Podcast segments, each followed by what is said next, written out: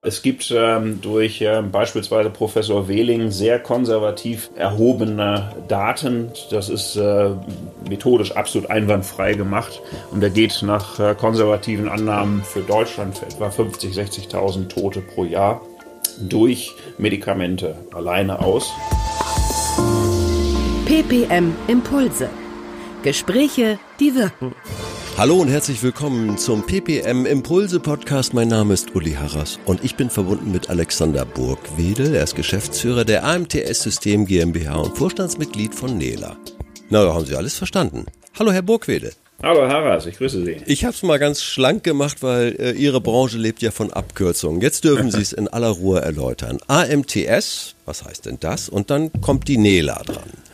Ja, vielen Dank für Ihre Frage. Ja, ähm, AMTS steht für Arzneimitteltherapie Sicherheit. Ein sehr langes, struppiges Wort, deswegen die Abkürzung. ja.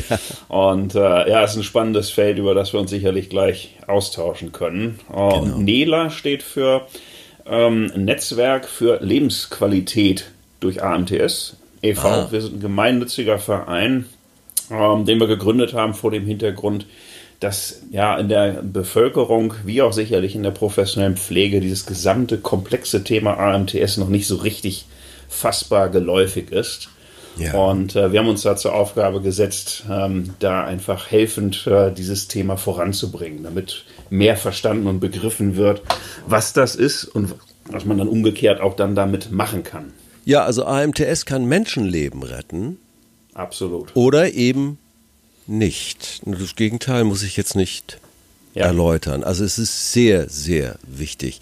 Korrekt. Und wenn ich, wenn, wenn ich mich mal so ganz einfach dem Thema nähere, sage ich mal, würden Sie auch die Augen verdrehen, wenn Sie in meinen Medikamentenschrank, wir haben auch einen zu Hause, wenn Sie ja, da so reingucken, da würden Sie sagen, ja, also was da so rumschwirrt, ja. Ist jetzt wirklich ganz basic, ne? aber es ist ja manchmal peinlich. Ähm, man mistet dann aus und aber äh, ja. wissen Sie, geben Sie mir mal so einen Tipp, äh, den Sie auch natürlich Ihren Kunden geben. Wo beginnt das Thema eigentlich? Ja, Sie sprechen es äh, richtig an. Ähm, die Frage beginnt ja schon alleine mit der Aufbewahrung. Also bevor man überhaupt ein Medikament nimmt mhm. oder auch nicht nimmt, mhm auch das kann eine Lösung sein. Ähm, fängt es ja erstmal mit der ganz banalen Geschichte an, wo bewahre ich das auf und ja. wie. Ja. Und da sind wir schon mitten in einem ganz wichtigen Themenbereich, nämlich der Stabilität von Medikamenten. Mhm. Ähm, das ist schwer fassbar, weil wir alle jetzt so als äh, Normalbürger nicht ein Labor in der Hosentasche haben, um Dinge zu analysieren. Ja. Ähm, aber insofern ist der Vergleich zum Lebensmittel vielleicht ganz treffend. Wir oh, alle ja. haben einen Kühlschrank zu Hause. Ja. Und ähm, das ist eigentlich ganz spannend, wenn wir so die Milch uns mal nehmen als Beispiel. Die ist aufbewahrt in so einem Getränkekarton. Ja. Und die haltbaren Sorten, das kann jeder zu Hause mal nachprüfen, ähm, sind äh, in einer Verpackung, die nicht nur außen aus Karton und innen aus Kunststoffbeschichtung besteht, das ist mhm. trivial, sondern mhm. dazwischen ist noch eine Alufolie. Ah ja. Und das kennen wir ja von vielen Medikamenten, die auch in Alu verpackt sind, vorne ja. und hinten. Ja. Das hat einen ganz einfachen Grund. Der Luftsauerstoff kommt durch die Alufolie nicht durch. Ah. Würde also bedeuten, die Milch würde sehr viel schneller umkippen, wenn die nicht entsprechend sicher verpackt wäre. Und äh, da ist natürlich ein ganz wichtiger Zusammenhang zu sehen, weil häufig ja diese Wochendispenser, Pillendosen im Volksmund genannt, äh, unterwegs sind, wo man die Medikamente einfach mal für eine Woche so reinpackt. Und dann liegen die da bei 25 Grad und ja. äh, haben viel Zeit. So, eigentlich praktisch, mit, äh, eigentlich ja. praktisch geht aber voll nach hinten los. Absolut. Vordergründig, praktisch, wenn man es genauer betrachtet, dann ist das eine, sogar eine Katastrophe oder kann eine Katastrophe sein, weil das Medikament bildlich gesprochen umkippt. Oh. Mit Milch, mit Lebensmitteln, die empfindlich wären, würden wir nie so etwas machen, ja. die so aufzubewahren. Und mit ausgerechnet Medikamenten, ja, da sind wir etwas ja, blind gewissermaßen auf diesem Auge. Das hat vielleicht damit was zu tun, die Natur hat uns ganz viele Sinnesorgane geschenkt, um Verdorbenes nicht in unseren Körper zu lassen. Ja. Wir riechen es, wir schmecken es, ja. wir sehen es, wir schütteln uns sogar und sagen Gitsch und spucken es wieder aus und schütteln uns. Ja. Bei Medikamenten merken wir das nicht. Da haben wir keine Rezeptoren, wir haben keine Sinnesorgane dafür. Stimmt. Und das ist genau der, wo wir dann ins Stolpern kommen. Wow, äh, das, ich finde das gut, dass wir da uns wirklich mal grundsätzlich dem Thema nähern, denn es gibt ja auch in Ihrem Umfeld dann, wenn Sie Ihre Kunden beraten, sicherlich ganz, ganz, ganz spezielle Themen. Wollen wir mal aufs andere Ende dieses Spektrums gehen, Herr Burgwedel? Nennen Sie mir ja. mal so eine richtig komplizierte Nummer, wo Sie auch herausgefordert waren. Ja, sehr gerne. Ähm, das Spannende ist ja, dass es hier erstmal um diese Basics geht, wie Sie richtig erfassen. Das andere ist, äh, wo es dann um den Faktor Mensch geht. Ah. Das Risikobewusstsein, die richtige Einstellung. Ja.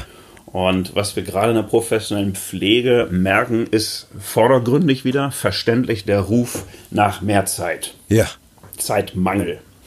Das ist äh, ein Klassiker im Grunde genommen. Ähm, wir zeigen häufig diese grundlegenden Dinge auf. Dann sagen die Leute, okay, haben wir verstanden.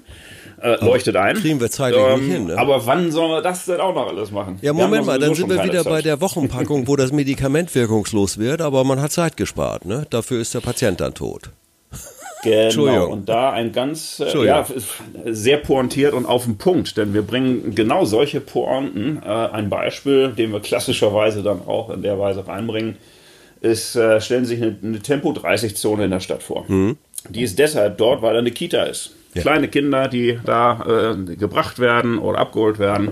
Und deswegen ist da zu Recht eine Tempo-30-Zone wegen der kleinen Kinder ja, wenn man die gleiche Argumentation hier ansetzen würde, ja. dann müsste man ja sagen, oh, ich bretter da mit Tempo 100 durch, ich habe ja schließlich keine Zeit. Muss man doch verstehen. Nein, würde man sicherlich nicht ja, machen. Klar. Und das Spannende ist es, wenn man jetzt AMTS etwas präziser, genauer noch beleuchtet, dann stellt man erstaunlicherweise fest, das ist gut belegt, dass AMTS viel Zeit spart. Die Kausalkette ist also genau andersherum. Man muss da umparken im Kopf. Ja äh, durch AMTS wird viel Zeit gespart. Beispiel wäre durch einen älteren Menschen, der gepflegt wird, dem es besser geht, der zum Beispiel nicht stürzt ja. oder der nicht verwirrt ist durch die Medikamente, auch das kommt vor, mhm. ähm, dem geht es eben viel, viel besser. Und deswegen muss der gar nicht so zeitaufwendig in Anführungsstrichen gepflegt werden. Aber Herr Burgwedel, das sagen alle. Das sagen doch alle. Und wie wollen Sie das denn feststellen. In der Werbung gibt es ja diesen schönen Spruch von dem Henry Ford, der das Fließband erfunden hat, nicht wahr? Gleichnamige ja. Namen fährt ja, Wagen fährt ja heute noch rum. Der sagte ja Richtig. zu der Werbung 100 Prozent, Sub ist mein Werbeetat, 50 Prozent davon ist zum Fenster rausgeschmissenes Geld. Ich weiß nur nicht, welche 50 Prozent. Geht Ihnen das bei Ihren ähm, Kostenvoranschlägen ähnlich, dass Sie da solche Antworten kriegen? Ähm, ja, definitiv. Denn äh, wenn es diese einfache, pauschale, simple Antwort gäbe, dann mh, hm, ja. vielleicht würden wir uns beide hier gar nicht mehr unterhalten. Ich hätte das Buch schon längst geschrieben. Genau. Ähm, es ist in der Tat ein hochgradig interdisziplinäres, komplexes mhm. Themenfeld, Interaktion auch mit Nahrungsmitteln, mhm. Mikronährstoffe und so weiter. Das hängt alles vernetzt miteinander zusammen und das ist wie so ein Uhrwerk. Wenn Sie ein Uhrwerk betrachten, da klemmt es. Sie ja. wissen nicht genau wo. Ja. Aber selbst wenn Sie ein Zahnrad entdeckt haben, irgendwo, was vielleicht klemmt, äh, was Sie sehen, sind die Auswirkungen an einer ganz anderen Ecke in diesem Uhrwerk. Und diese Kausalzusammenhänge mit Faktor Mensch wohlgemerkt mhm. einzubauen. Es geht nicht nur um Medikamente oder Laboranalysen oder sowas, es geht auch eben um, äh, sagen wir mal, Verhaltensweisen oder Denkweisen bei Menschen. Ähm, das in einen in eine vernünftige, valide Analyse reinzubringen, das ist in der Tat erstmal der Schritt eins. Ich merke Wenn schon. Wenn wir also tatsächlich bei Kunden sind, dann müssen wir erst einmal ja. ermitteln, ja, mal ganz platt formuliert, wie sind die so drauf? Wie denken die eigentlich? Ich merke schon, Thema Herr Burgwedel, ich ja. unterbreche Sie ungern. Gerne. Ich merke schon, Herr Burgwedel, Sie sehen das sehr ganzheitlich. Ne? Also Sie kommen jetzt nicht ja, rein in ja. eine Pflegeeinrichtung und sagen, zeigen ja. Sie mir erstmal Ihren Medikamentenschrank, dann zeigen Sie mir bitte, wo Sie die zu kühlenden Medikamente unterbringen, dann stellen Sie mir bitte die Mitarbeiterin vor, die das sortiert und dann reden wir mal ein Stündchen und dann kriegen wir das hier auf die Reihe. Nee, nee, Sie gehen da grundsätzlicher ran. Viel grundsätzlicher. Absolut. Also was wichtig ist, ist, wenn der Kunde eine, eine vernünftige Lösung braucht, dann ist es wichtig, erst einmal den Anfang der Ursache-Wirkungskette zu beleuchten und zu kennen. Ja. Das ist insofern meistens spannend, weil dieser Anfang der Ursache-Wirkungskette auch dem Kunden sehr häufig, meistens so gar nicht so klar ist. Gibt es Untersuchungen, Und, ähm, ja. ähm, ähm, gibt es Untersuchungen, wie viele Menschen durch äh, falsche Medikamentengabe, durch äh, Hektik beim Pillen sortieren und verteilen, wie viele sterben? Also beim Krankenhauskeim ja. geht man ja, ja, gehen ja die Profis davon aus, dass jedes Jahr beim Krankenhauskeim eine, mindestens eine Kleinstadt mit 30.000 Menschen unter die Erde geht. Und wie ist ja. das bei den Medikamenten so? Oder bei ja, das ist eine, eine, eine spannende Frage. Also die besten Daten, die wir da haben, das ist ja so, dass man das jetzt nicht direkt einfach messen kann. Nee, nee. Das ist einfach so, da steht ja keiner mit so einem Zählticker daneben. ähm, aber es gibt ähm, durch ähm, beispielsweise Professor Wehling sehr konservativ ähm, erhobene Daten mhm. zu diesem Aspekt. Das ist äh, methodisch absolut einwandfrei gemacht mhm. und er geht nach äh, konservativen Annahmen für Deutschland für etwa 50, 60.000 Tote pro Bitte? Jahr Bitte? durch Medikamente alleine aus. Boah. Ich kenne nicht wenig Experten, die sagen, das ist nur die Dunkelziffer. Ja. Denn ähm, vielfach ist vielleicht ein Medikamentenmix, eine, eine Interaktion aus verschiedenen Medikamenten, ja Ursache für eines wieder dieser klemmenden Zahnräder, bildlich ja. gesprochen. Ja. Und man sieht die Todesursache, Herzstillstand, ne, sowas ganz mhm. in Anführungsstrichen banales, plattes. Ähm, aber am Ende waren dann doch die Medikamente hier ähm, zumindest mit dran beteiligt. Insofern ist die spannende ja. Frage, wie viel es wirklich ist, das wird man nie ermitteln ah, können. Ah, da, da, da drosten ein, wir rum. Ein, äh, da, also seit Corona ja. dürfen wir rumdrosten, äh, weil am Ende sagt immer, man weiß es nicht man ahnt Nicht hundertprozentig. Ne, man aber ahnt die Praxis es, jetzt mal beleuchtet. Genau. Ne? Also wir kennen leider sehr, sehr viele Fälle aus der täglichen eigenen Praxis, ja. wo Menschen tatsächlich, sagen wir mal, noch nicht tot sind, aber sehr doll gelitten haben oder mhm. leiden durch Medikamenteneinsatz oder eben auch tatsächlich sterben. Äh, wenn man da in die Analyse reingeht, dann weiß man schon sehr genau, ja, das äh, waren hier die Medikamente. Ist gut gemeint. Medikamente sollen ja eigentlich helfen. Ja. Aber die Medikamente haben eben zwei Seiten äh, dieser Medaille ne? und äh, nur die eine Seite ist gut. Und ja. ähm, Medikamente, das weiß ja der, der Normalverbraucher auch, äh, Stichwort Nebenwirkungen, fragen Sie den Arzt oder Apotheker. Ja, Medikamente können auch eine sehr hässliche Seite haben. Es kommt also sehr darauf an zu steuern, dass der Nutzen ankommt, aber der Schaden vermieden wird. Ich habe gelernt, die komplexe Ausbildung einer Apothekerin, eines Apothekers ähm, beruht auch darin, dass er häufig, sie häufig die letzte Grenze sind, wenn also Patienten kommen mit einem Medikamentenmix, wo der Apotheker dann sagt, das geht hier aber gar nicht. Ja, ich war bei dem Facharzt, bei dem ja. Facharzt, bei dem Facharzt.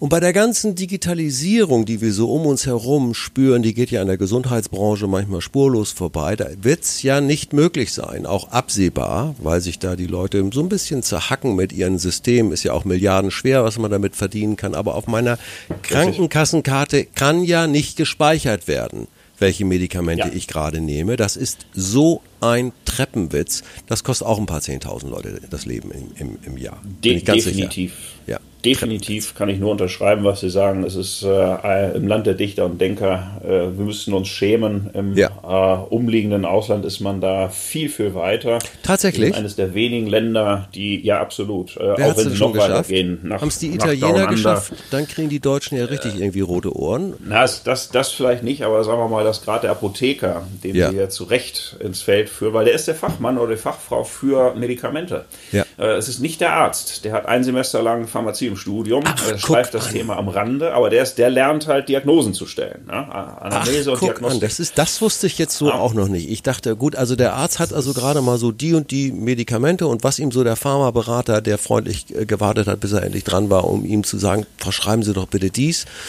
Daher ja. kommt das alles. Und so, und der Apotheker, ah, sehr interessant. Ist, Herr Burgwedel, das, das, wird ein langer, das, das Fußball, wird, wir müssen, wir müssen zwei Das ist wie eine Fußballmannschaft.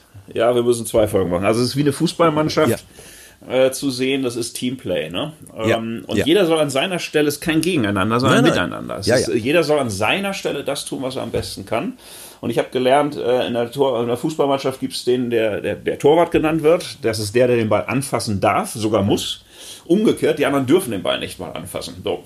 Ist mit Medikamenten ähm, Analyse in der Weise, was passt denn zueinander, was ja. wird noch verschrieben, das ja. zu analysieren, das ist originäre pharmazeutische Aufgabe. Und diese Dienstleistung, also nicht nur ähm, das Verkaufen, äh, vordergründig gesagt, von Medikamenten, sondern eben auch die bezahlte Dienstleistung. Das ist in so vielen anderen Ländern schon lange, lange Standard. Mhm. In Deutschland nicht. Hier hängen wir mindestens zehn Jahre hinterher.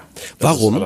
Wenn ich fragen darf, warum? Äh, die, ja, üb die üblichen Zustände, die mhm. üblichen Zustände, zu viel Lobby und jeder gegen jeden und jeder äh, zu viel Geld ja. im System. Ne? Zu einfach zu viel Geld. Zu viel Geld. Ja, es, es spielt, es spielt hier in der Tat mit hinein. Also es ist äh, das Thema Lobby, die Lobbyarbeit. Wenn man die betrachtet, dann sind nicht wenige der Ansicht, das können Ärzte tatsächlich viel besser als die Apothekerschaft. Die Apothekerschaft ist, das ist auch äh, so meine Wahrnehmung. Wir beraten ja auch durchaus viele Apotheker in diesem ja. Zusammenhang und kennen ja. deswegen auch eine große Zahl, ganz Deutschland von Apotheken, können das deswegen vielleicht so ein bisschen auch mit, mit beurteilen. Also die Apothekerschaft ist leider auch nicht geschlossen. Was das Thema anbelangt, mm. weil es da unterschiedlichste auch eben Ansätze gibt, äh, wie das Geld dort verdient werden soll. Ja. Und äh, die ABDA, äh, die, also die Gesamtvereinigung von den Kammern und Verbänden, mhm. ähm, fährt eher wohl den Kurs, ähm, dass äh, auch die kleine äh, Apotheke an der Ecke alles können soll. Ja. Das ist also der kleinste gemeinsame Nenner. Das ist ja. aber nicht die Top-Leistung, die heute bei diesem komplexen Thema AMTS erforderlich wäre. Und äh, da trennt sich ganz gewaltig allerdings die Spreu vom Weizen. Wir haben also eine, keine Anreizsetzung. Es wird nicht bezahlt. Es wird mhm. mit der Fallschachtel Pausch, eine Pauschalvergütung vereinbart. Da wird aber der Weg bezahlt, nicht das Ergebnis. Der Apotheker müsste im Grunde genommen, wenn er für das Ergebnis bezahlt werden würde, auch Geld kriegen, wenn er richtigerweise sagt, dieses Medikament von diesen ja. insgesamt acht nimmst du bitte nicht. Ja. Das verkaufe ich dir nicht. Ja. Dann würde er nach heutigem Anreizsetzungssystem kein Geld verdienen. Mhm ähm, wenn er seine Aufgabe pharmazeutisch korrekt erledigt. Und das ist die Krux dabei. Das ist aber ähnlich wie auch in der Pflege selber. Da werden Pflegegrade, wird, danach wird vergütet. Ja, je höher der Pflegegrad, äh, desto mehr Geld gibt es. Auch hier wäre zu hinterfragen, ob man nicht ergebnisbezogen den Anreiz setzt. Also beispielsweise, wenn es äh, einem Menschen besser geht, dass ja. dort eine Anreizsetzung geht. Nicht je kränker, sondern genau, genau andersherum. Herr Burgwedel, wir fangen an zu träumen. Ja. Äh, und wir so sind noch nicht mal zum Kern Ihrer Tätigkeit vorgestoßen. Das war Folge 1. Bitte äh, ich nehme an, Sie schalten ganz gewiss rein in Folge 2. Herzlichen Dank bis hierher. Sehr gerne. Vielen Dank. PPM Impulse. Gespräche, die wirken.